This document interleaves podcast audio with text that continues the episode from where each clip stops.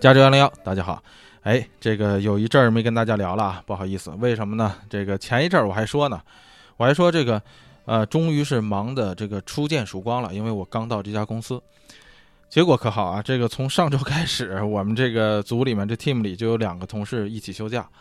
嗯，我们这个真正能够干这摊活的人呢，一共是四个人，结果你两个人一起休假，你想剩这俩人能好吗？其中一个就我。啊，这个实在是没别的办法，所以就是忙得有点不可开交。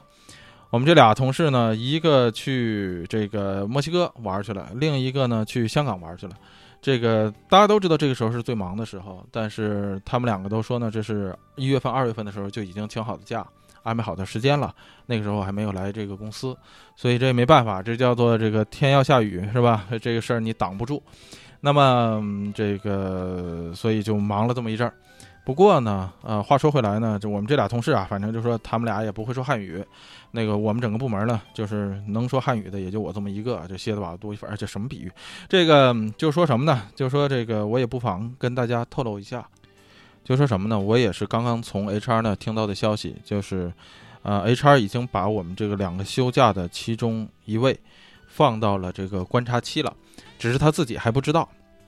他自己还不知道，那这个观察期是什么意思呢？这个观察期指的就是说，如果你在一个季度之内，或者是两个季度之内，一般来说是给你一到两个季度的时间。如果你一到两个季度的时间里头，你的这个成绩啊，你的这个表现还如以前一样，一如既往的话，那不好意思，公司就会让你 let go。这个 let go 的意思是什么呢？let go 的意思就是请你走人。哎，大家都知道，这就是要让你让你走。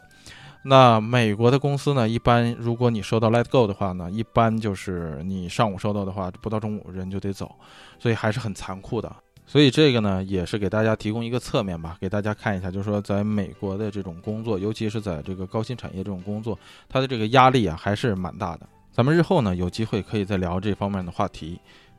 另一个事儿呢，先跟大家提前知会一下。呃，就是在现在是五月末了，就是三十天之后吧，三十多天之后，就是六月末的时候呢，我会进行一次长途跋涉。这个长途跋涉有多长呢？就是大家看那个美国地图啊，美国地图有多长啊？有多从东到从西到东有多长？我那个长途跋涉就将有多长？哎，不是坐飞机，而是开车。我在六月末的时候呢，我要开车从洛杉矶一直要开到 North Carolina。这个全长呢，一共是两千五百多个 mile，那两千五百多个 mile 就两千五百多英里，有多长呢？有大概四千公里那么长啊，四千公里那么长。那我大概得开个三天两宿或者三天三宿这样的时间，所以跟大家提前知会一声，这一路呢只有我一个人，我会把拍的照片呢发到咱们的这个加州幺零幺的这个微博上，让大家那个也能够看一下，感受一下。哎，咱们言归正传啊，咱们这一期要说什么呢？咱们这一期要说的事儿呢，是加州的一个好邻居，是我前一阵儿出差去的一个地方，不是拉斯维加斯啊。大家看到，就是我上一呃上上上周我在那个微博上发了一个那个拉斯维加斯的照片，我是去拉斯维加斯开了一个会。拉斯维加斯也是加州的好邻居啊，内华达州。不过这个拉斯维加斯这个美国最出名的这个黄赌毒之城啊。已经被大家都嚼烂了，是吧？这个没去过的也看过，没看过的也听过，所以我觉得呢，拉斯维加斯也没有太多必要来多说了。而咱们这一期要聊的呢，是加州的另一个好邻居，那就是加州北部的，我多次出差曾去过的那个非常奇葩的州和一个非常怪咖的城市，它就是俄勒冈州与它的第一大城市波特兰。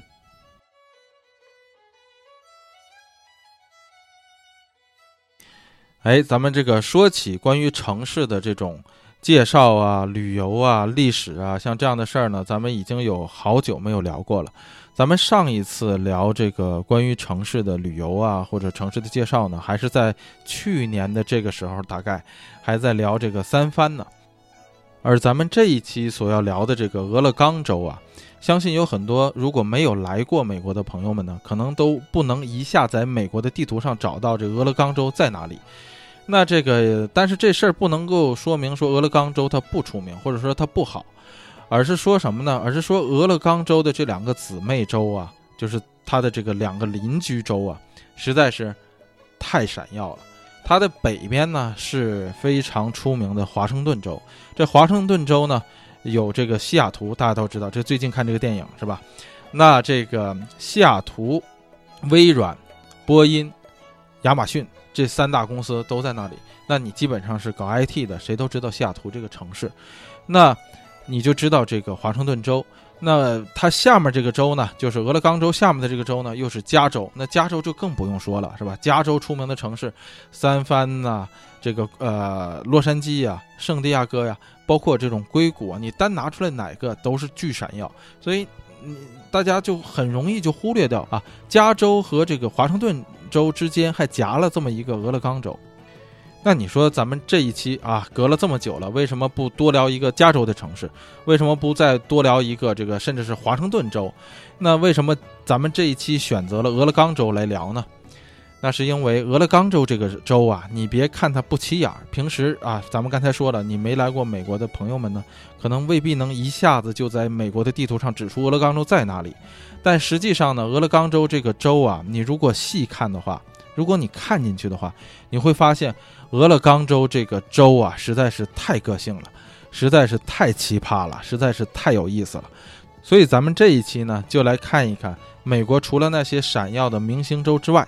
还有很多非常奇葩、极具个性的地方。咱们首先来说俄勒冈州有多大？这俄勒冈州呢，总面积是二十五万一千一百八十一平方公里。那这个数大家记不住啊，咱们就说跟中国的哪个省做比较吧。跟中国的湖南省差不多一边大，就比湖南省大一点点。那个形状，俄勒冈州的那个形状，其实跟湖南的那形状也差不多。但你说它像湖南这么大一块面积吧，咱就这么说，比湖南大啊。像湖南这么大一块面积，你说俄勒冈州有多少人口呢？只有四百万人口。那四百万人口啊，湖南中国的湖南省有大概六千多万人口。那你想想，这个湖南省比俄勒冈州还小。承载的人口数量是俄勒冈州的十倍以上。咱们说一个州里头才有四百万人口，这四百万人口的这个数啊，咱们不用和这个湖南省去比，甚至都不用和一线的大城市去比，像什么洛杉矶呀、纽约呀、北京啊、上海啊、广州、深圳呐、北上广深这样的地儿，不用和这样的一线城市去比了，咱们就和中国的三线城市去比。中国的一个普通的三线城市的人口也大概能有个四啊三四百万人了，所以人家一个俄勒冈州总共才四百多万人，你想想这个地广人稀到什么份儿上？所以光从人口数量上来说呢，或者人口密度上来说呢，俄勒冈州肯定是比不过加州，因为加州光是这个洛杉矶这美国第二大城市啊，洛杉矶就一共有一千七百多万到一千八百万人口。那这个拿出湾区来说啊，就是说湾区整个有三百多万人口，那你这个如果跟华盛顿比的话，还差不多。华盛顿，华盛顿州啊，整个州有大概不到八百万人口，七百多万人口，所以这个俄勒冈州的地广人稀是这三个州里头，美国西海岸三州里头是最低的。那咱们说它这个州名 Oregon 是什么意思呢？这 Oregon 的这个就是俄勒冈的这个意思呢，很多人呢是说说它是源于印第安语。说是这个印第安语里“美丽之水”的意思，那也有一定道理，因为这个俄勒冈州的这个哥伦比亚河蜿呃蜿蜒流过这俄勒冈州，指的是这个 Oregon 呢，指的是形容哥伦比亚河的意思。但是另一个部落不干了，说这个整个俄勒冈州有十好几个印第安部落，那就相当于好几门印第安语。那你以这个印第安语里的这个 Oregon 指的是美丽之水，我们的印第安语里头那个 Oregon 指的是西部的意思。所以也有人说这个 Oregon 是源于印第安另一个部落语言的西部的意思。那这个法国人不干了，又法国人说。你这个 Oregon 是我们法语里头一个猎人的名字，叫 Oregon，他先来到这儿，所以给这儿起名叫 Oregon。这个西班牙人一听到，西班牙人笑了，说：“你法国人先来到这儿，我们西班牙人占领这儿是一五四三年就占领俄勒冈了，所以这个俄勒冈州是我们西班牙人第一个发现的，第一个人，第一个这个西方的这个文明先到达的，所以这个俄勒冈这个词儿啊，Oregon 这个词儿是我们西班牙语。”而来的，因为我们西班牙语里就有 Oregon 这个词根，所以到现在啊，俄勒冈的这个州名这个词的来源呢，也没有一个定论。这就让我想起来什么呢？我上一次啊，这好久，大概是三个月前吧，我有一次坐 Uber 从机场回家，然后这个 Uber 这个司机啊，是一个韩国移民，是个大叔，韩国大叔啊，典型的韩国大叔。这韩国大叔啊，不是那欧巴啊，我跟你说，真是大叔，这瞅着得有五十多岁一个大叔。这大叔 跟我就聊说，一听我是中国人嘛。这个大叔上来就特别兴奋的跟我说：“说你知道吗？你们那个 Chinese 这个 character 就是汉字啊，是是是我们韩国人发明的。哎，这个事儿咱们之前在报纸上、什么网络上，咱们也看到过这样的新闻啊。但是这个我是头一回是有韩国人正儿八经来跟我说，说汉字是韩韩国人发明的。然后他跟我说，他说你知道吗？这个汉字啊是韩国人发明的。我说是吗？他说 他说是啊。”他说：“为什么是韩国人发明的呢？”他说：“我给你举个例子，说你汉字里头那个‘家’，这个家园的‘家’，家庭的‘家’，大家都会写。这上面呢是一个宝字盖，底下呢是一个河豚的‘豚’，去掉这个肉月以后剩的那部分，剩下的那部分呢还是猪的意思，也和‘豚’是一个意思，‘豚’就是猪嘛。所以剩下的这部分呢。”这个从象声文字上看呢，也是猪一样，是吧？这个是有长鼻子，有四条腿儿，是吧？还有个小尾巴，你都能看出来，就像就像猪一样。那这个，呃，咱们在上学的时候呢，这个老师来说文解字的时候，也都学过这个。咱咱们大家都从老师那学过，就说这个“家”什么意思呢？上面是个啊，这个棚顶、房檐儿，是吧？这个棚子啊，是个盖儿，下面呢是一个猪，那意思就是说我养猪了，这就是像家一样，是吧？养猪，这个一一这个男耕女织嘛，这农业社会，所以养个猪这就是家了。这大概老师就是这么解释的。可是你说人家这个韩国人这大叔怎么解释？说他这么跟我说的，他说：“哎，你知道吗？这个家上面是个宝盖，下面是一个，他也这么解释的，底下是个猪。他说这个什么意思呢？说是在家里面养猪。说谁会把猪养到这个屋子里去呢？养到这个。”房檐下面呢，就跟人一边一起住了呢。那只有我们这个韩国人的祖先啊，我们那个祖先哎，才是这么养猪的，就把猪跟人是同住的。而且人呢，他这他原话可不是我污蔑谁谁，他这原话，他非常兴奋的跟我说，他说这个汉字是他们发明的嘛，为了证明，他说这个我们那个祖先呢是直接在屋子里就 就就拉屎，这个排泄物，人的排泄物就直接让猪吃了，所以这很方便。他说这个都是。这么这么这么这么做的，所以这个“家”这个字就肯定是韩国人发明的，所以这汉字就是韩国人发明的。我听完以后点点头说：“我说 我说大叔亏你高，我我以后再也不吃韩国进口猪肉了。”哎呀，笑死我了！所以这事儿啊是个真事儿。哎呀，这位这个韩国大叔啊，这位 Uber 司机的这个看法呀，也不是说他就代表所有韩国这个朋友的观点。不过从这件事上来看呢，你就能够看到，就说，在这个文化呀、文字上这种你争我夺这样的事儿啊，不光是在咱们亚洲，在西方世界也一样会发生。这就像波兰和俄罗斯一直在争说伏特加是哪个国家发明的啊，这事儿就这样的类似这样的事儿其实多了去了。那咱们刚才说到了这个俄勒冈州的这个人口很少，但人口少的一大我呃我个人觉得这个一大原因呢，其实是它的这个地形地貌实在是太复杂了。这个州的高山特别的多，呃，包括你从这个坐飞机的时候，从加州往俄勒冈州飞的时候，你就能这个看到大大小小的这种雪山特别的多。这俄勒冈州光是啊这个山峰突起的高山，高于两千英尺的这样的高山。大大小小就有七十四座之多。这个山峰突起和这个海拔不一样，海拔指的是说从海平面到山顶的那个距离，山峰突起指的是从从地面拔起的那个山的高度。山的高度大于两千英尺，这就是很高的山了。这个两千啊，这个英尺和米的换算就是这个一米除以三，基本上就等于英尺。这七十四座海就是这个山高高于。两千英尺的这些高山，基本上全都是一千米以上海拔高度的山。就光是一千米以上海拔高度的山，在俄勒冈州就有七十四座之多。你就想它这个整个这个州的这个地貌是什么样？这个州内最高的山呢，叫做 Mount Hood。这个 Mount Hood 这个山呢，一共是海拔是一万一千二百三十九英尺。这换算成米以后呢，那就是除以三。大概是三千多四千来米高，另一个呢，大家知道这个俄勒冈州呢和加州一样，还有这个和这个华盛顿州一样，这三个州都是处于这个环太平洋的这个地震带。那这个地震带上什么多呀？就是火山比较多。这俄勒冈州光火山就有十九座之多，其中一座叫做这个 Mountain Highlands。这个 Highlands 这个火山呢，在一九八零年的时候就爆发过一次，当时的这个爆发非常猛烈，将这个火山这个火山上面不是有个环形的这种山口吗？将山口的一角整个就冲飞了。每次坐飞机从加州往波特兰飞的时候，我都能从窗口往下看的时候，都能看到这个 Mountain Highlands。这个 Highlands 很好辨认，这个你飞这一路啊，能看到很多雪山。这个 Highlands 这个雪山上面那个环形口就掉了一块。就很大的一个缺陷，那个就是曾经一九八零年爆发过的 Highlands，叫 Mount Highlands。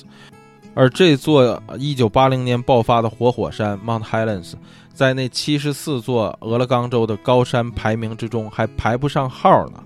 哎，还都排到外面去了。所以由此可见，你能够想到在俄勒冈州有多少座山。这个山呢，有它的好处，也有它的坏处。这个山多了呢，你这个平原面积比较少。所以住的这个能开垦出来的大城市比较少，那山山一多以后呢，另一个资源比较丰富，那就是这个滑雪资源。俄勒冈州的这个滑雪资源特别丰富，就在于它的这个雪山特别特别的多。咱们刚才也说了，你坐飞机从加州往俄勒冈州飞的时候，这一路你能看看到很多很多的雪山。不过你别看俄勒冈州人少啊，山多。俄勒冈州还有一个外号叫做海狸州。这个海狸粥是怎么来的呢？这个海狸呀，这个英文把它翻译成叫 beaver 啊，这错了，应该是英文的这个 beaver，咱们中文翻译成叫海狸。海狸鼠这种东西呢，是一种像大老鼠一样非常大的东西，大家可能在动物园啊，或者说在图片上也都看到过。这个海狸鼠的皮毛非常值钱，因为海狸这种东西它常在水里游，它的那个皮毛就非常的紧致。使得它的上面的这个毛啊，就是非常的粗密，不说呢，水淋上去也很快就容易干，不会真正的打湿下面的皮，所以它这个皮毛非常的值钱，曾经一度非常非常的珍贵。在十九世纪初的时候啊，有很多很多的探险家来到俄勒冈州，专门就是为了淘这个海狸鼠的皮，就如同说当时有很多的人跑到加州是为了淘金一样。所以有那么一度啊，这个俄勒冈的海狸鼠算是遭了殃了。不过到现在呢，算是保护起来了，不会再有人这么做了。海狸鼠呢，主要吃树的嫩枝和嫩芽，然后呢，它还有一个超能力，它能够把这个树啊咬断以后呢，在这个河面上，它能筑起一个水坝来，然后它的窝就建在这个水坝之上。有很多喜欢看《动物世界》的人，大家都看过这个，这个，所以呢，海狸鼠居住的这个生活环境就不可能没有树。啊，就是必须得有丰富的树木资源。那你看加州是不可能的，加州加州本身就都大沙漠，你这个没那么多树让海狸鼠啃去。海狸鼠它这个一个成年的海狸鼠用十来分钟就能咬断一个这个十厘米粗的这么一个小树，所以加州要是让海狸鼠来的话，基本加州就秃了。就必须得是那个森林资源非常丰富的那些州才经得起海狸鼠折腾，海狸鼠才愿意去。所以，像俄勒冈州这个森林资源这么丰富的州，所以海狸鼠就特别愿意去。除了俄勒冈以外，这个华盛顿州啊，也是一个森林资源非常丰富的州。大家看那个华呃汤唯演的那个《北京遇上西雅图》那个电影，啊，里面有一个情节，就是这个汤唯刚下飞机，然后坐着吴秀波的车啊，就转月子中心的时候，就曾经开过一片大森林。这个在加州基本上你找不着这种说开进一个大森林里这种感觉的，但你看那个《北京遇上西雅图》那个电影里头，它这个经常有那种森林的出现。说起这电影，我就想起一个事儿，就我有几个朋友住在西雅图，然后前几年这个电影刚出来的时候，刚上映的时候，就和我说，哎，说，哎，这电影看着挺亲切啊，这个终于有这么一个中国人拍的电影，然后能讲西雅图的事儿了。结果再过了这个半年左右的时间吧，我们再通电话的时候，然后他就聊说：“哎呦，说全让这个电影给闹的。这个汤唯在这电影里头不是说了一句说：‘哎呦，就你你这房这么大，这价在北京俩厕所。’就这句话 就造成这个 N 多人呢，一大批人乌泱乌泱的跑西雅图去抢房子去了。说西雅图这房价蹭蹭往上涨啊！呃，这个因为西雅图地方本来不大。”它不像洛杉矶，洛杉矶你在洛杉矶买房子，我们都是拿个三十英尺呃三十这个 mile 一个圈儿一画，说我这个假如说公司在这儿啊，然后画一个圈儿三十三十个 mile，说这圈里的房子你可以挑，或者这个城市那个城市之间啊，基本就是三十个 mile。啊，这都是洛杉矶人可以接受的。西雅图那地儿多小啊！西雅图那地儿是你要买房子，说这是你公司，假如说这是微软的某一个 office，我在这工作，那他人家是拿三个 mile 画一个圈，说这周围的住宅区我打算住这儿。那你想，这个西雅图的房价说是蹭蹭往上涨，说这好房子一出来马上就没了啊！据说现在这个电影拍第二部了，我还没看呢。我得看看到底这这第二部是在哪儿拍的。我打算先去投资个房子去，看完以后。哎呀，这个开玩笑啊，咱们又跑题了。所以这个有森林，有雪山，哎，人们一想到俄勒冈州的时候，总能想到说俄勒冈州风景秀丽，说什么国家公园什么之类的。哎，是全美呢，一共正式的国家公园呢有五十九个，就是 national park 有五十九个。那美国各州呢，你要是没有一个国家公园呢，一般你出门不好意思跟别人打招呼。像加州啊这样，大多数人都知道有什么优胜美地，但实际上加州呢有将近这个九个国家公公园啊。为什么说将近九个呢？因为有一个国家公园是跟这个内华达州是共用的，是共享的，所以这个咱们可以说一个州里加州就有九个国家公园。可是你想想，人们记住加州的，却不是它有九个国家公园，这全美才五十九个，它加州就占了九个，不是这个事儿。而记住加州的，大家一提到加州，想到什么好莱坞的假胸啊，什么橙子啊，什么旧金山的螃蟹，就想到这些事儿。哎，但是这个一说俄勒冈州，大家反倒想起加州呃这个国家公园来了。可是俄勒冈州才几个国家公园啊？俄勒冈州只有一个国家国家公园，就是这个。火山湖叫 Crater Lake National Park，这个中文把它要是说逐字翻译出来呢，应该叫做火山口湖国家公园。它也有另外一个中文名啊，非常美，叫做绮丽湖国家公园，也很好听，叫“旁加一个奇怪的“奇”，这个绮丽湖。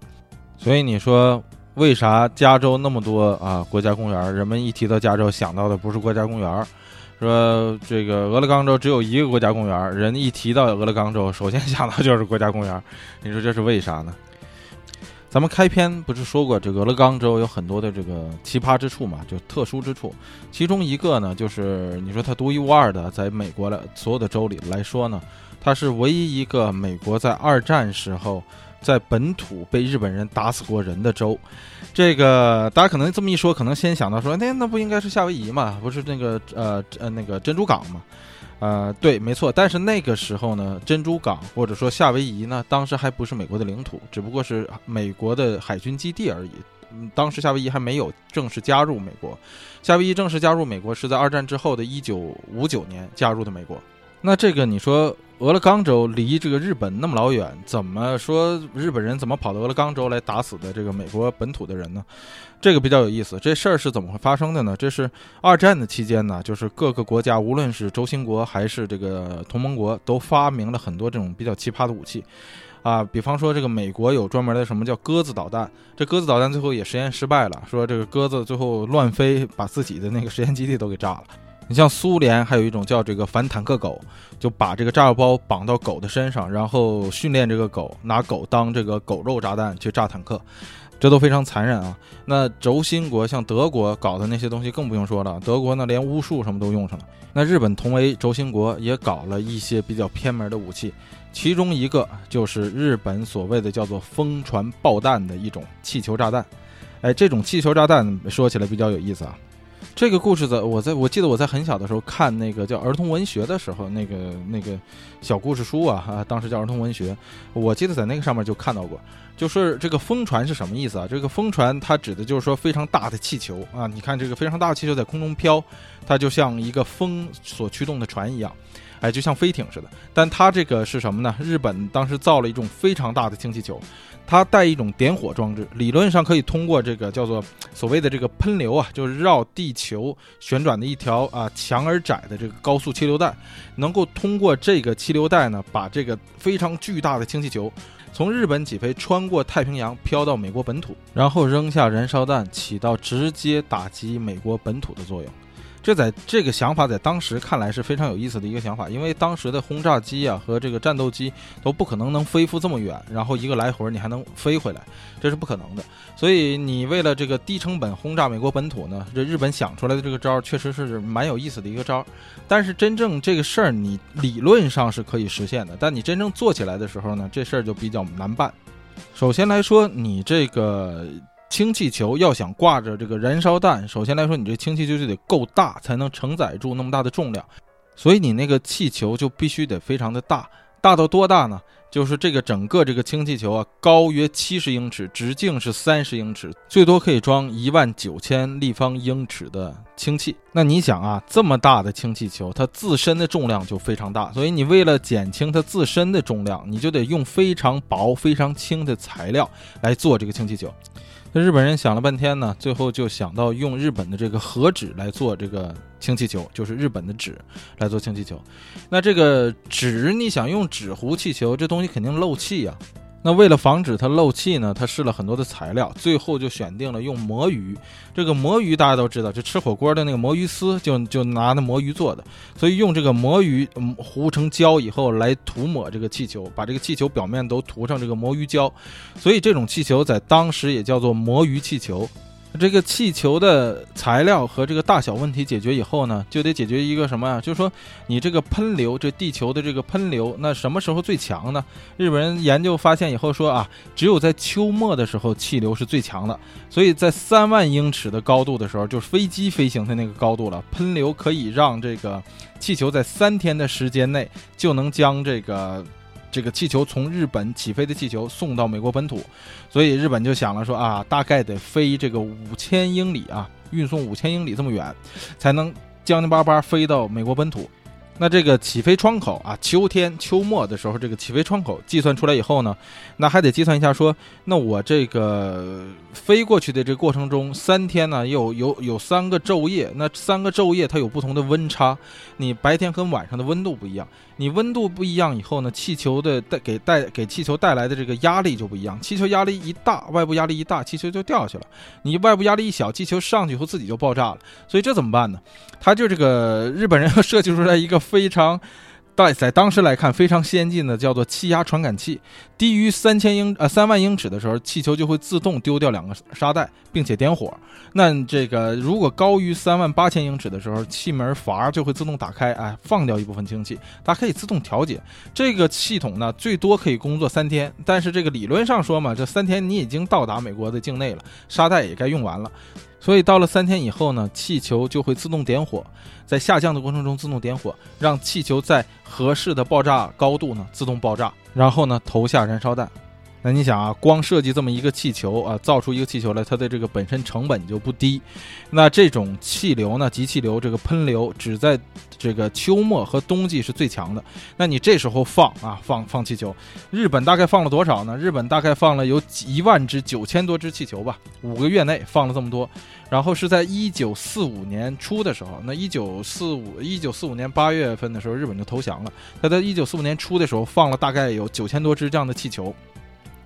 然后这个有大概是十分之一的不到的数量呢，飞到了美国本土。那你这个秋末的时候飞过飞到美国本土，美国本土这个又是北部地区的时候，早就开始下雪了。所以你在一个冰天雪地的这么一个环境里头，你使用燃烧弹，你想想这个收效也肯定是甚微。而且当时那个技术啊，那些传感技术又没那么强，所以你有的气球就飞飞飞飞到美国本土以后，自己落了以后是也没爆炸，也没怎么样。所以在加州呢，也发现了这样的气球很。很多就把这个居民发现这个气球以后，就把这气球交给当地的消防员了，说不知道这什么玩意儿从哪飘来的，说你看看这来是什么，报个警。哎，消防员给捡走了。哎，只在俄勒冈州发生过说这种气球炸死过人的这个事件，当时是炸死了大概是六个人吧，我记得是在这个俄勒冈的那个雪山脚下，还有这个纪念这个死者的这种纪念碑。但是这个美国人也很鸡贼，美国人是说啊，发现这种气球了，并且也炸死人了，美国不报道，即便在俄勒冈已经死居当地居民已经死了几个以后呢，不报道，说这是意外事故、山火或者什么交通事故，就就这样来说，所以日本人就说我已经放了大概小一万个气球了，一个响都没听着。然后每个气球，你想又是传感器，又是魔芋纸，又是怎么，这个整个的这个成本也不低。日本一看，嚯，好家伙，我放了一万多个，一个响没听着，那我还做这是这个项目吗？干脆就放弃了。而在当时啊，这个日本的风船爆弹，也就是这个魔芋气球，在美国本土炸死了人的这件事儿呢，在美国一直是军事机密，直到二战后才解密。这个相对死板的这个日本人呢，就完全是小瞧了美国的情报控制能力。日本人就一直在看美国当地报纸，就说。怎么就一个死人的事儿都没发生呢？一件什么气球爆炸的事儿也没发生，连捉着气球的什么事儿都没有发生，都没有看到。他就完全小瞧了这个美国的新闻管控能力，在战时的新闻管控能力啊，和平时期是肯定没有，但在战时的这个新闻管控能力那是非常强的，就不让你报，那就绝对不能报。即便是当地的那些小报，也没有把这一件事儿透露出来，所以日本人就彻底死心了对这个项目。所以这事儿呢，就使得俄勒冈州成为在美国唯一一个自1948年这个美墨战争以来唯一一个被外国军队杀死过本土人的这样的一个州。除此之外呢，俄勒冈州呢还是美国第一个实施这个叫安乐死合法化的州。不过其实呢，这个美国的这个安乐死和呃，这个欧洲就是咱们所知道的，就是一提到安乐死，可能大家都能想到荷兰，就是和他们这个安乐死是不一样的。这个美国的所谓的这个安乐死，如果准确的翻译呢，应该叫做尊严死。那这个尊严死和安乐死的这个主要区别是什么呢？呃，安乐死呢，意味着医生可以为患者采取这个注射死亡，就是说最后死亡的这个执行人呢是医生本身。那二者的区别本质上在于，这个尊严死的执行人呢，只能是患者，而不是医生。医生在里扮演的角色呢，就是说，医生只能应申请，就是患者的申请呢，开具一个处方，最终把这个处方的药片儿也好啊，或者说是相应的这个药物。这个注射也好，或者说是吃到这个嘴里的呢，还是这个患者自己？在美国呢，还没有任何一个州啊允许医生主动帮助患者实施自杀的这样的做法，就是欧洲所谓的那种安乐死，在美国是绝对不允许的。因为这种，就是说，如果医生为病人注射这个药物，或者说服用这个药物的行为呢，在美国到至今为止仍然涉嫌谋杀。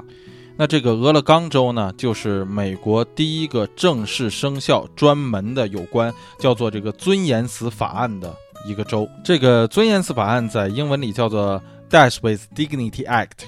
这个法案生效呢，早在一九九七年，俄勒冈州就已经通过了，允许的是那种末期的患者呀，就是说，如果你是身患绝症，到了晚期的患者，拿到适量的致死的处方药。然后自主的选择离世。咱们之前说了，这不能由医生来替你服用，或者说帮你注射，而是由病人自主服用。那拿到这个医生的处方以后，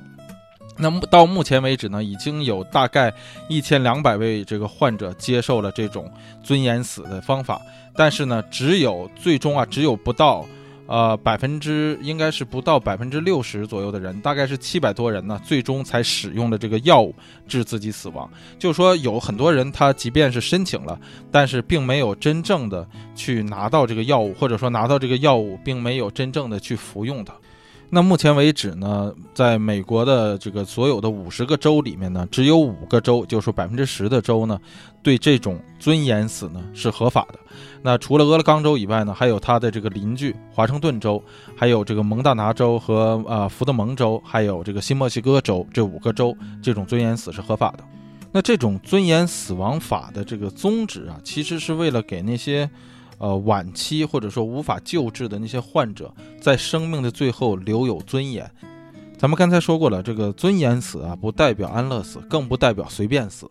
这个我记得有一个美国的这个非常著名的一个卡通片，叫做《Futurama》，就是中文把它翻译成《飞出个未来》，里面其实讽刺过这种说。呃，到未来社会以后，说几千年以后，人类可以就是想死可以随便死，你不是靠自主意愿去死亡吗？动画片的原创啊，其实在讽刺这件事儿，就说人类发展到最后的时候，可以说你想死你可以随便死。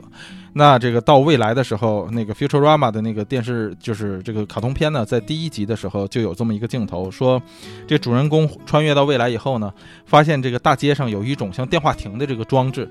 他一开始还以为是打电话的呢，在那排队，在这个电话亭前面还有很多人在这排队，后来才发现这是一个自杀亭，就是满大街都有一种说可以供人自杀的一个像电话亭一样的装置。你只要走进去，二十五二十五美分一次，然后你可以选择各种死亡的方法。就是说到了未来，人类可以自主决定自己的生命终结，安乐死或者说尊严死都不代表随便死，都不代表说你想什么时候死你就什么时候死，不代表自杀。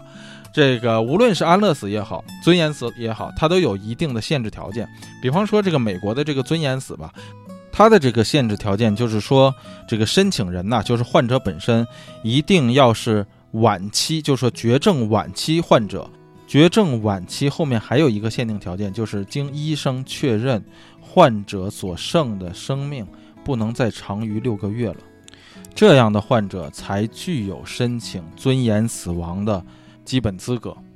并且这个病人本身的神志必须清醒时，才有权做出尊严死的这样的决定。也就是说，如果这个患者是处于这个深度昏迷或者植物人这样的话呢，还不能具有这种申请尊严死的资格。而即便是有诸多的限定条件，这个尊严死呢，仍然在这个法律上啊、医学上乃至道德上呢，存存在有诸多的这个争议和问题。所以聊到这儿的时候，我就想起了说，嗯，当州和联邦啊发生冲突的时候，就是州的法律跟联邦的法律。这大家知道，美国是五十个州组成的整个联邦，这个联邦就指的是美国本身。那这个州呢，是指的是每个州自身。那当每个州自身的法律跟联邦法律发生冲突的时候，到底该听谁的呢？那这个，呃，尊严死亡法这件事儿就是一个非常好的案例。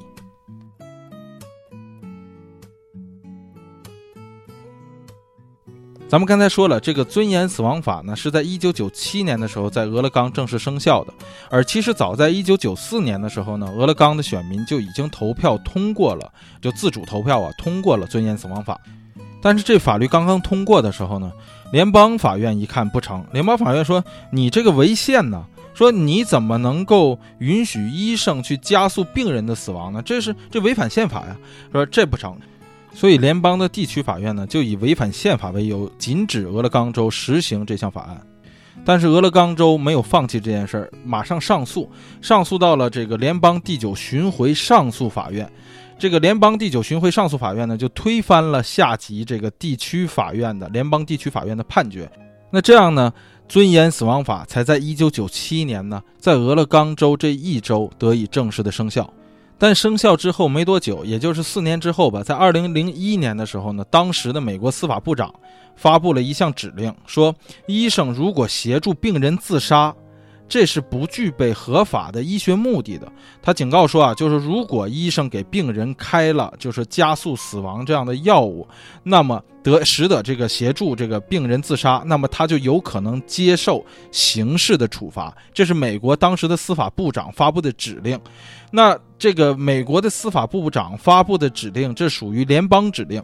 那他能不能管到州里头的医生呢？那这个时候呢，俄勒冈州的一些医生和病人就组团儿，把这个司法部长呢，就美国联邦的司法部长告上了这个联邦法院。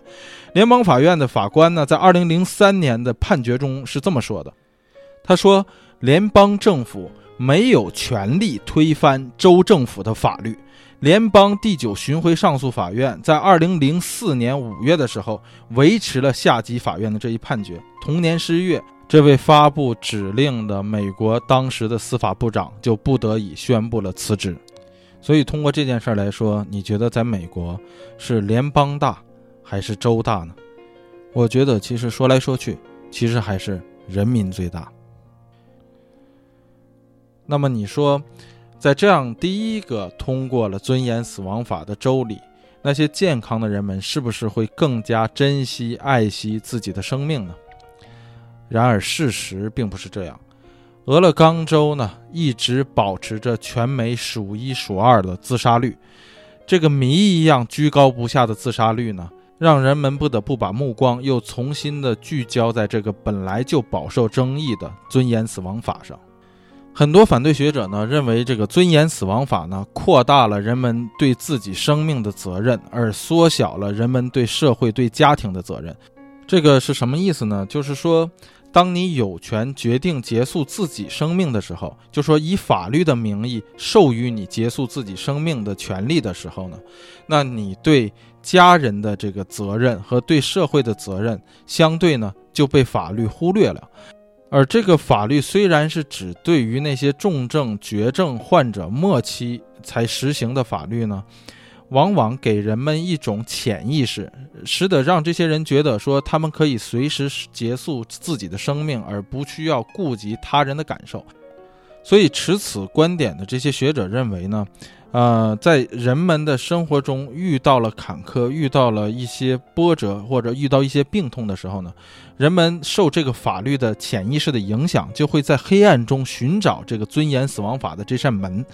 而当他知道尊严死亡法的这扇门门并不适用于他们本身的时候，在也就是说他们在黑夜中，在这个密闭的屋子中摸不到这扇门的时候，他们就会想办法自己去开一扇能够死亡的门。说句实在话，我并不知道这个观点是否正确，我也不知道说这些学者说的这些话有没有具体的根据。但是当我在网上去寻找这个啊俄勒冈州居高不下死亡率的原因的时候呢？我发现了这样一组数字，这组数字说的是什么呢？是说，俄勒冈州的死亡率其实是在九十年代初期的时候呈下降趋势的，但是当这个尊严死亡法通过之后呢，三年后，自二零零零年开始，俄勒冈的这个自杀率就开始掉头逐年上升。那你说，到底是不是这个尊严死亡法所带来的负效应呢？这个事情。不得而知，也一直没有定论，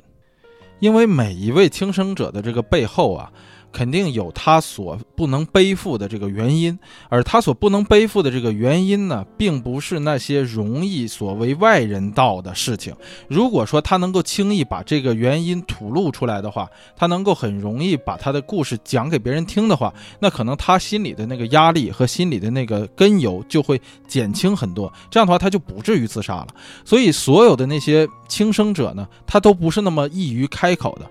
所以，对自杀者进行开导或者说干预的这个角色呢，是一个非常专业的活儿，它是需要专业的知识和专业培训才能够做到的，不是说你街头算命，说你跟你聊两句就可以，或者随便来个大娘跟你聊两句就可以的。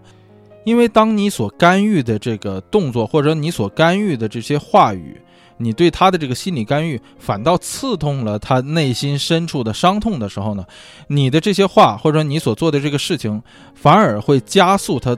这个决定自杀的过程，从而坚定了他轻生的决心。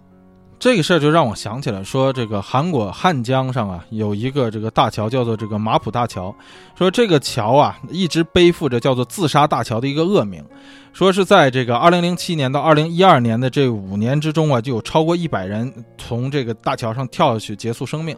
所以在这个二零一二年的时候啊，这个汉就韩国的这个政府跟一些企业合作。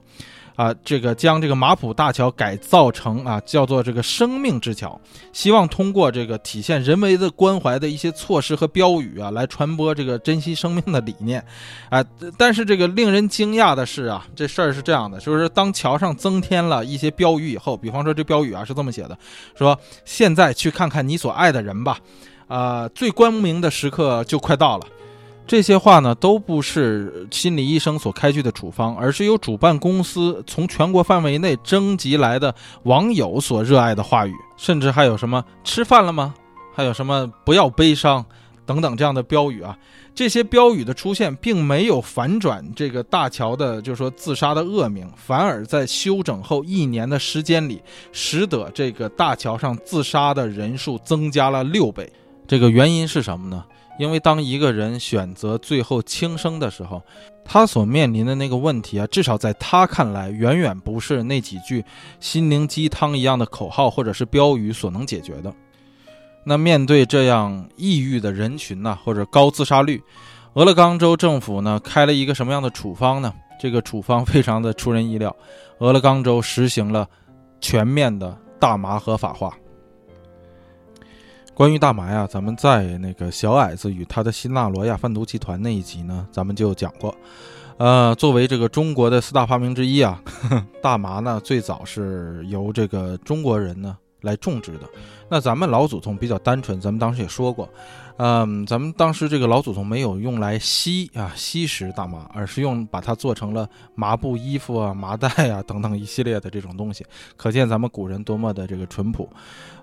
但是后来呢，人们发现这个大麻呀有这个致幻作用，所以就把大麻当成烟儿抽了。而再往后呢，这个大麻出现了不同的品种。呃，人们发现呢，这个大麻呢，在治疗神经系统的一些问题啊，还有这个精神病啊一些事儿啊，还有这个控制癫痫呐等等一系列的方面呢，有一定的药物作用或者医学作用，所以这个大麻呢又进入了医药产品的行列。所以呢，关于这个医用大麻或者叫医药大麻呢，在美国呢，很早以前呢就已经合法化了，在很多州都可以买到。那怎么买呢？就是你要到医生那儿开一个。这个大麻卡，就是说你允许你吸食大麻，因为你有相应的疾病，那你就可以凭着这个大麻卡到大麻专卖店里去购买大麻。但是后来呢，由于这个医药的大麻卡呀，你可以随便就可以开，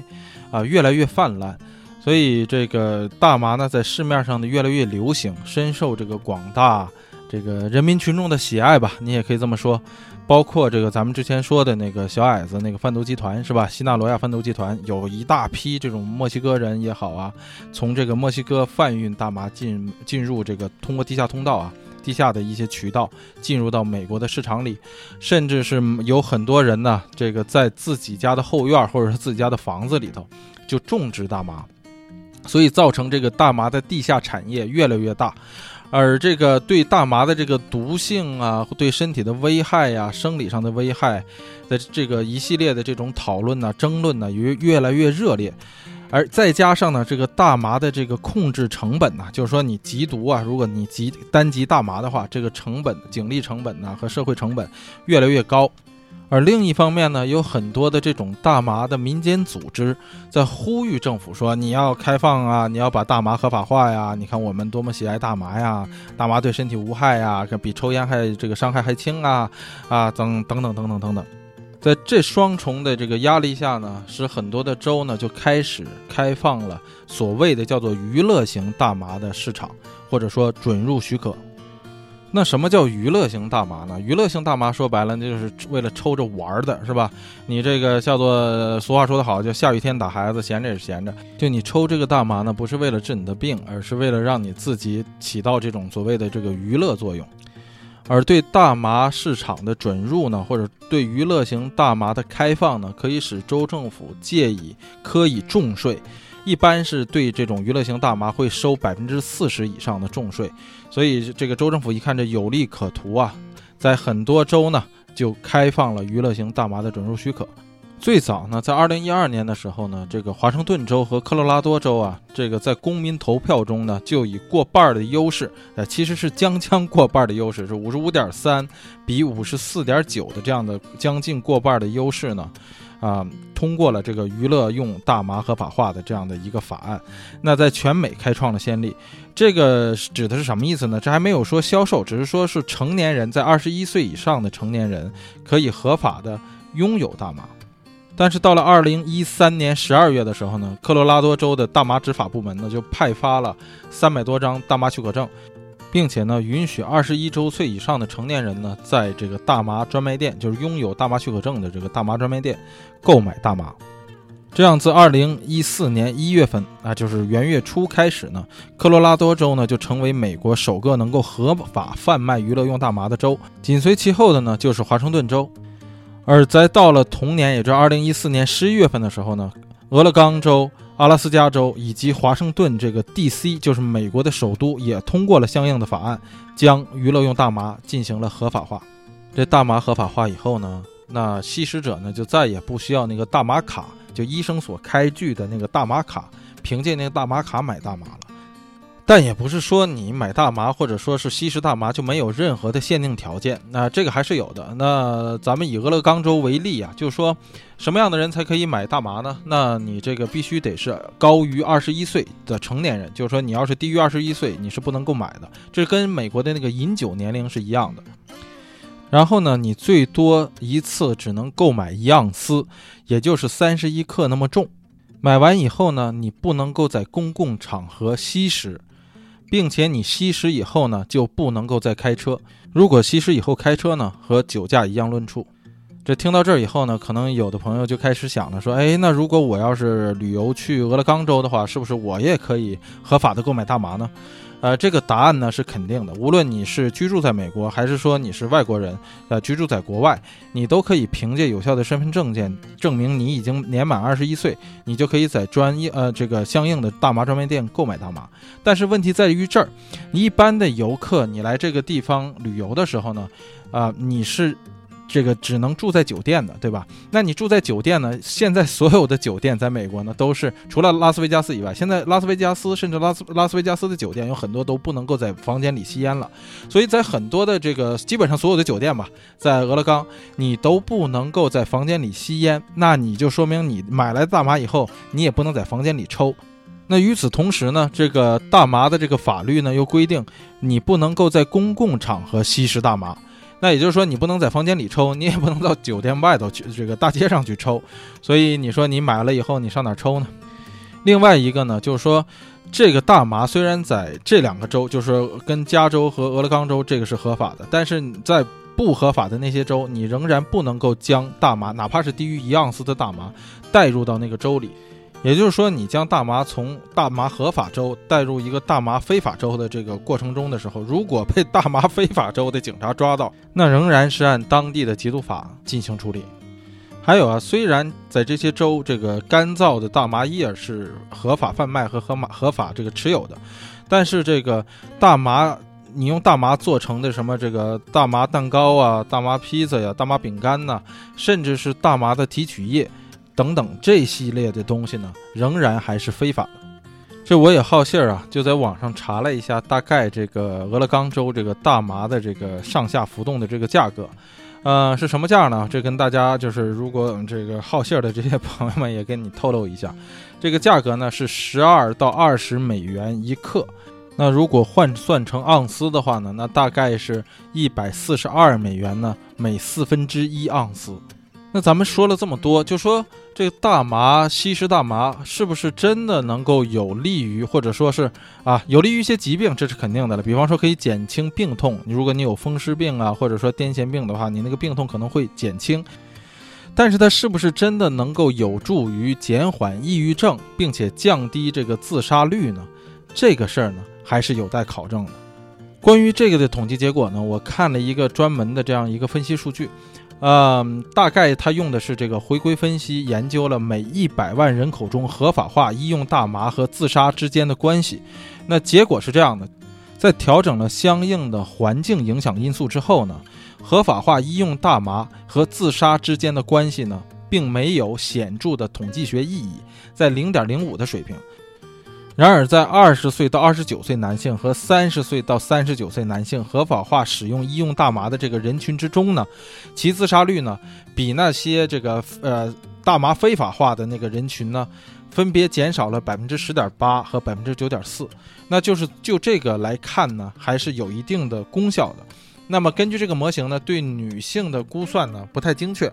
呃，这个而且据说这个女性嘛比男性更感性，较为敏感。啊，这个结论是这样的，就是说三十啊，这二十岁到三十九岁的男性合法使用医用大麻的这个人群呢，与那些没有合法使用医用大麻的这个州呢。啊，相比来说呢，自杀率有所下降，而年轻男子合法化的医用大麻和自杀之间存在着消极的关系，也就是说，它的这个统计学意义并不显著。这与假设的大麻可以使这个对应生活中的一些压力的减轻呢，存在一定的一致。但是呢，这个报告的结尾呢也说了，说这种关系呢，你完全也可以用来估算酒精饮品对自杀率之间的这个相啊这个相互作用。那么这个也就是说什么呢？说你大麻合法化和那个酒精合法化所产生的意义实际上是差不多的。所以合法化的医用大麻呢，可以减少年轻人的自杀机制，仍然是未来值得研究的一个主题，并不是一个定论。所以你看啊，这个合法化的大麻呢，和这个降低自杀率两者之间的关系呢，并没有显著的意义，也没有一个确定的结论。那你说，大麻合法化了，那什么是确定的呢？确定的就是那百分之四十的重税。那这个据俄勒冈政府的这个估算呢，这个自大麻合法化以后呢，从二零一五年到二零一七年，可以预见的就是收上来的这部分的税有多少呢？这个数字将达到十点七个 million，也就是一千零七百万美元。那这些收上来的税，通过大麻收上来的这些税，那俄勒冈政府将怎么运用它们呢？这个政府呢也给了一个非常明确的列表。这个列表我可以跟大家相应的说一下，这个通过大麻所收上来的这部分税呢，百分之四十呢将拨给普通教育基金，百分之二十呢拨给这个治疗酒精上瘾和这个药物上瘾，那百分之十五呢用来拨给这俄勒冈的警察局，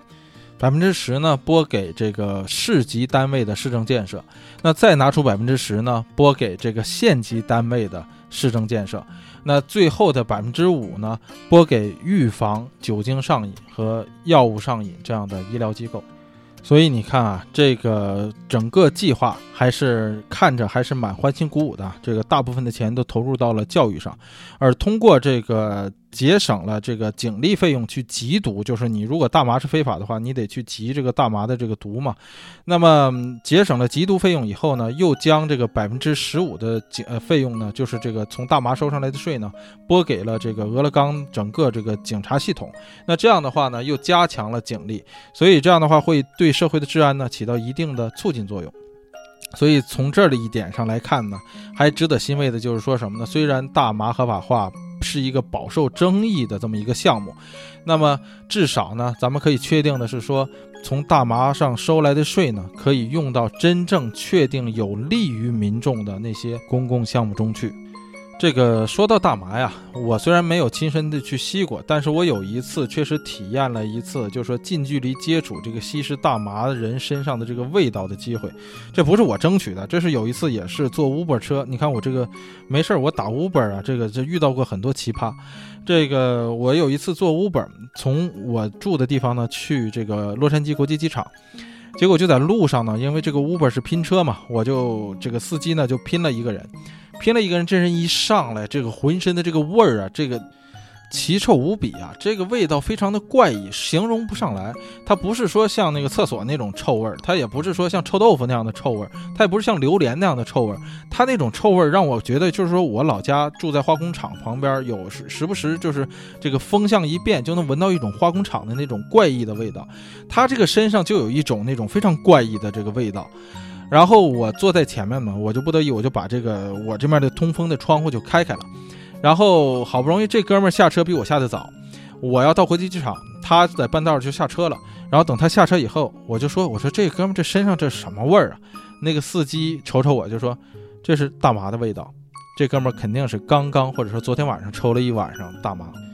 这所以我也不知道这大麻是不是跟臭豆腐一个原理啊？这个闻起来臭，这吸起来是不是就另一个味道？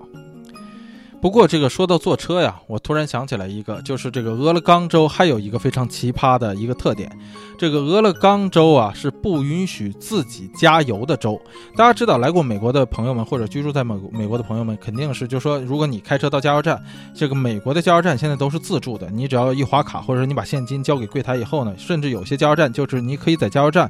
啊那个自动付款机上直接付现金，然后你就可以直接自己拿着那个油枪给自己的车加油。但是在在俄勒俄勒冈啊，整个州你都不允许给自己的车加油，你都必须有专员。像在中国一样，我不知道现在中国是不是也都开始有那种自动加油的那个自自自助加油的那种加油站了。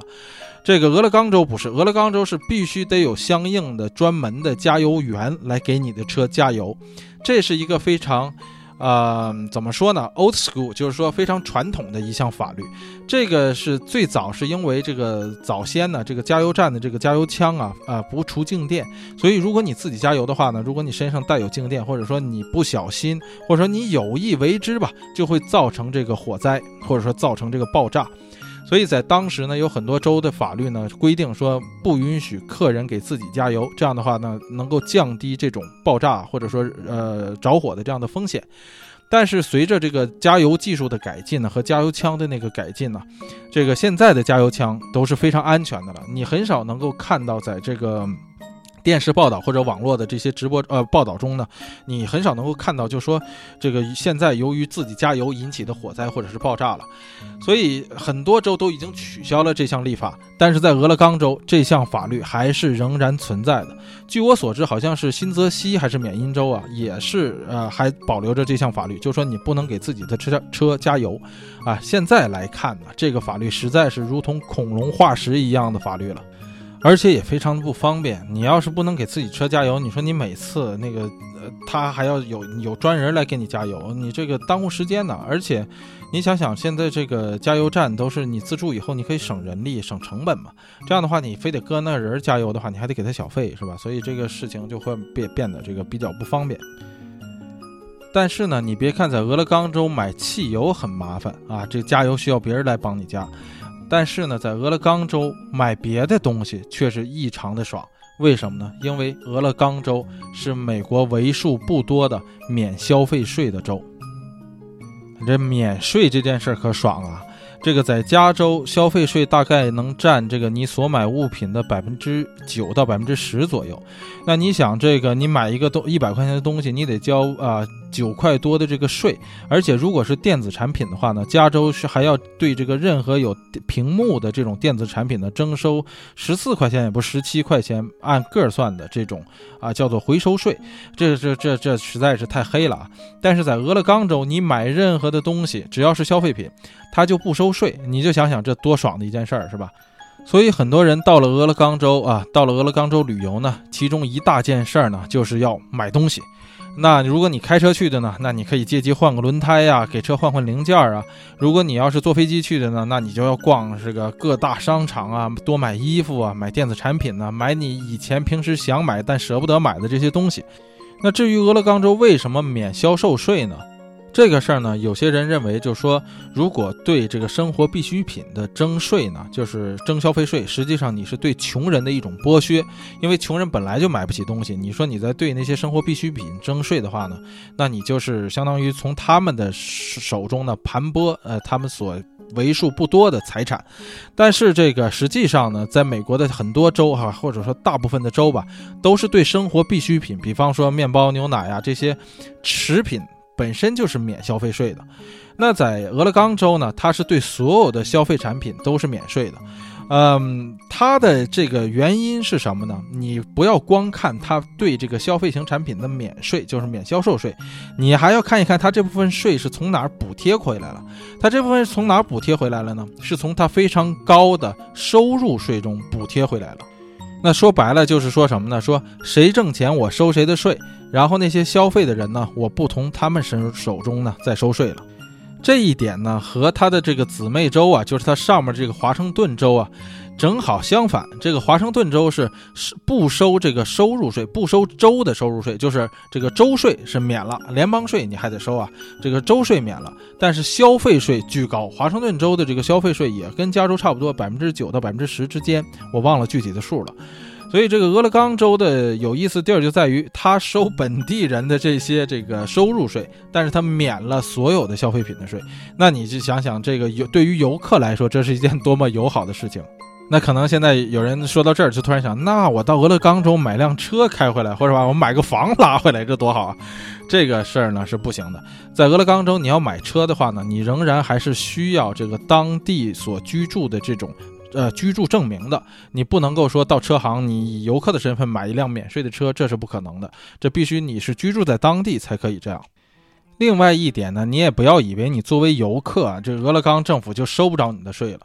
这个，当你住宾馆的时候，你就会发现，无论在俄勒冈的什么城市，你住宾馆，那个宾馆的房间的税还是照样收你的，而且那个税啊还不低，大概是百分之十以上，还百分之十左右，我忘了。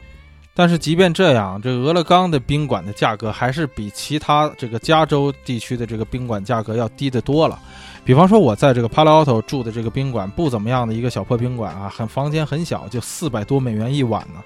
在这个俄勒冈住四星级的这样的宾馆，一晚也就才一百到两百美元之间。所以无论怎么说呀，这个俄勒冈啊，仍然算得上一处购物圣地。那你说，像俄勒冈这样一个非常好的购物天堂来说，你应该去哪个城市呢？那当然就得说是俄勒冈最大的城市波特兰了。这波特兰呢，这个顾名思义，它是英文 Portland，就是港口的意思。那这个波特兰呢，最早的时候呢，一直是美国西部最好的深水港，直到一八九零年左右的时候，这个铁路延伸到西雅图以后呢，波特兰才失去了它这个深水港第一深水港的地位。这个初到波特兰呢，给我的最深印象呢，就是波特兰的这个水多桥多。水多呢，是因为它是哥伦比亚河和 Willamette River，就是这个威拉麦迪河的这个啊交界处。那桥多，自然而然就是因为它水多，所以这个呃，它又是深水港，所以有非常多的这种轮船，曾经是一度从这个太平洋直接开进波特兰。所以它这个所有的桥啊，除了一座，因为它的高度够高以外呢，其他所有在波特兰这个呃河上的这个哥伦比亚河和威拉麦迪河这个桥上的这些桥呢，全部都是可以打开的，让这个大船通过。然而这些呢还不够足以使得这个波特兰有特色。这个最有特色的呢，给我的感觉呢是波特兰人。这个波特兰人有什么奇怪的地儿呢？就是说你从来没有在，至少是我从来没有在任何其他另外一座城市看到有这么多怪异的人啊，有纹身的，一堆一堆的，这个啊大胡子的，留着这个胡子，这个剃着光头，然后这个脑门上还有纹身的，就这样的人实在是太多了，在波特兰。而且这些人的穿着呢，也都相对来说呢比较有特色，比较奇怪，呃，所以波特兰呢一直被认为是美国所有城市之中的这个嬉皮文化的中心之一。另外一点，在美国其他城市看来比较奇葩的呢，就是波特兰的自行车多，骑自行车的人多。这个骑自行车在中国好像现在也是越来越少了，由于这个私家车也越来越多。在洛杉矶呢，你在街头看到骑自行车的人呢，大多都是穿着打扮非常专业的骑行一族，他们是为了健身、为了体育运动而骑车；而在波特兰呢，你看到骑车人呢，那些人是真正为了上下班的交通而骑车。这在美国这样的地广人稀的城市之中啊，或者说州之中，咱们之前说过，整个俄勒冈才四百多万人口。这波特兰的人口也不过不到六十万人口，在这样一个地广人稀的城市之中，这个有这么多骑车上下班为了交通而骑车的人呢，实在是不常见。因为即便是在三藩市，在旧金山，你也很少能够看到有这么多人骑车的。那个原因之一是因为你在旧金山骑车，那上坡下坡实在是太麻烦了。在波特兰呢，好在就是没有这么多的上下坡，所以骑车的人特别多。当然了，这也是相对于北美其他城市而言，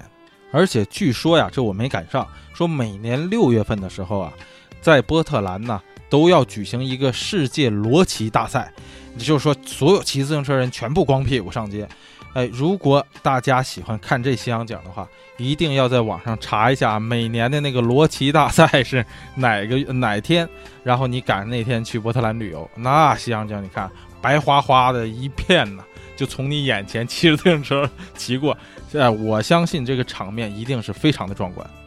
另外呢，这个波特兰呢温和多雨，这我去波特兰每次出差啊，这一周里头啊，基本上下两场雨，这一次下三天，所以这一周七天里头也就一天晴天，基本上是天天下雨，天天下雨。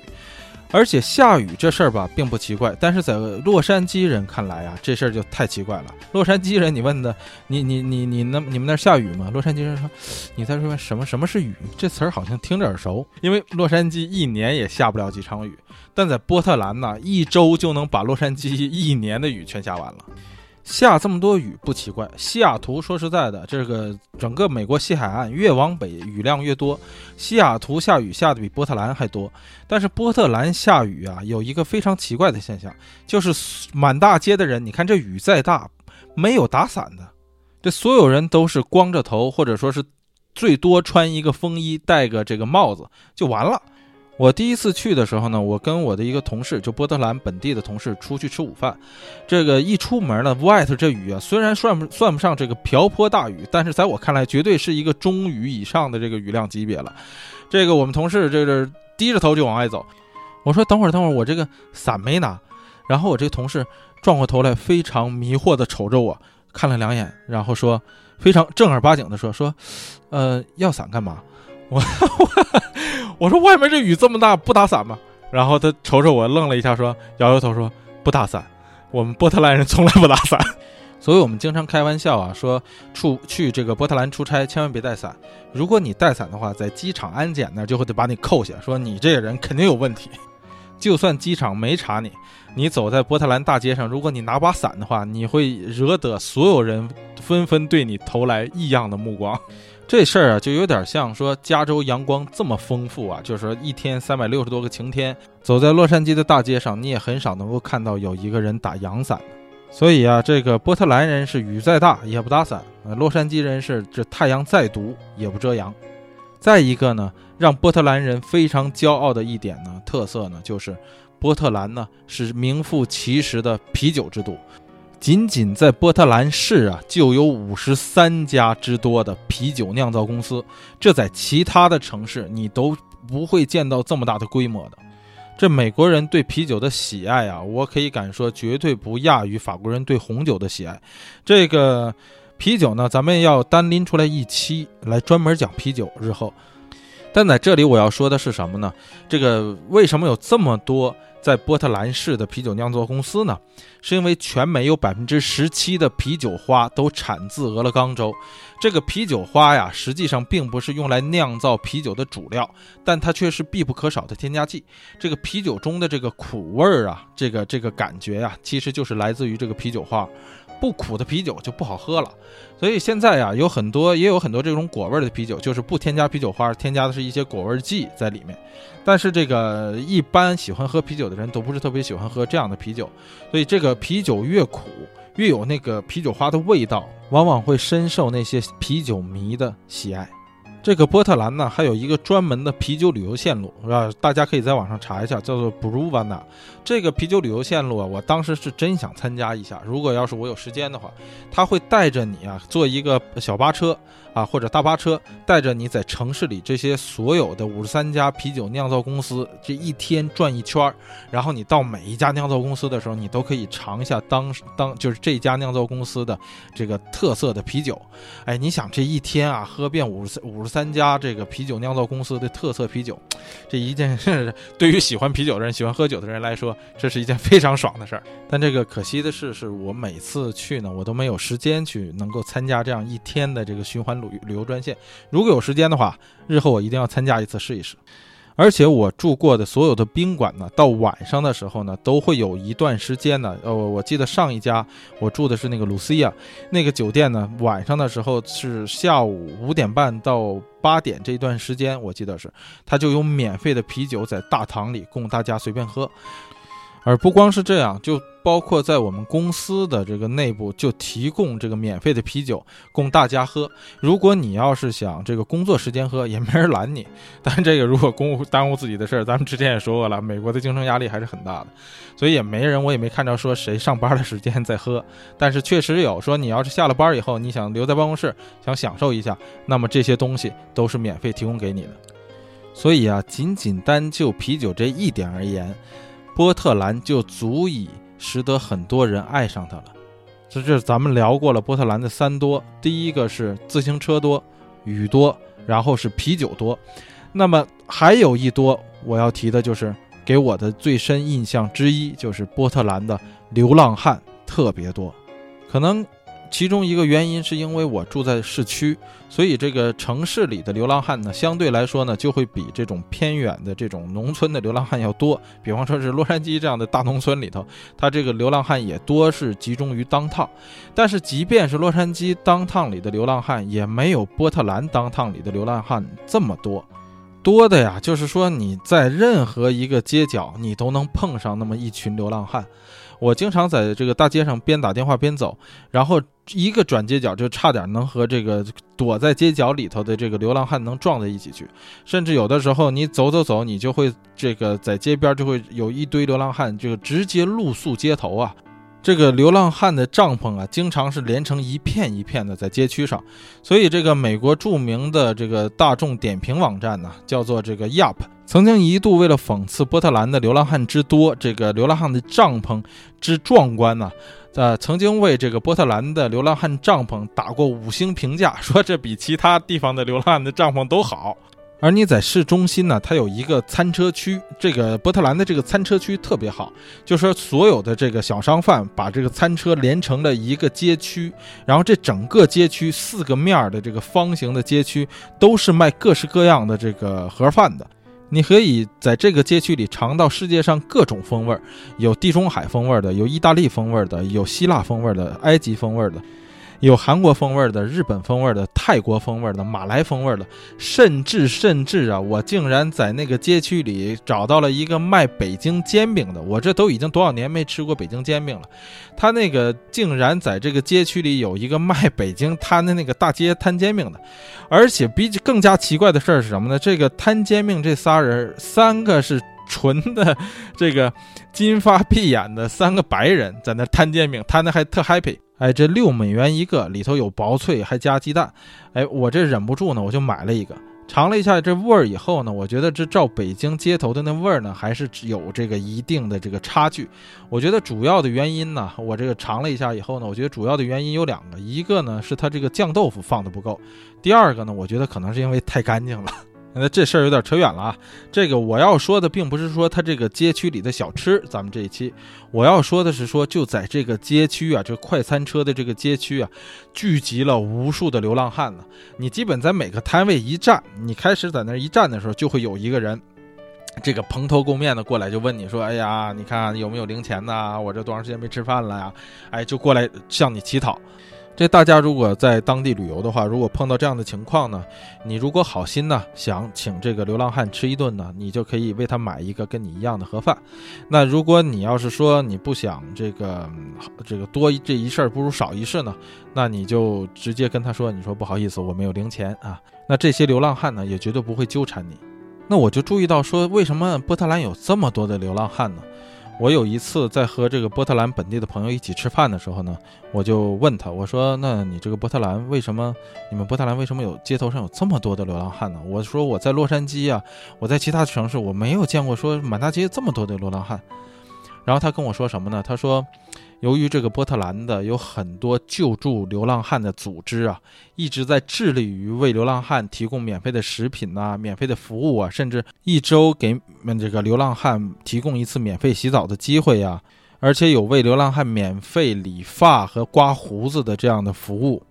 甚至就在我公司的边儿上的一个地下停车场的这个门口，就有一个专门的这个救助流浪汉的这个机构。我每天从那儿走的时候，我都看到这个机构啊，专门有人为这个流浪汉派送食品，甚至还有这个把流浪汉捡来的瓶子给他兑换成钱的这样的服务。所以，这样大量的福利组织啊。哎，拥挤在波特兰的市中心呢，使得有很多的周边地区的流浪汉呢都往波特兰这儿涌，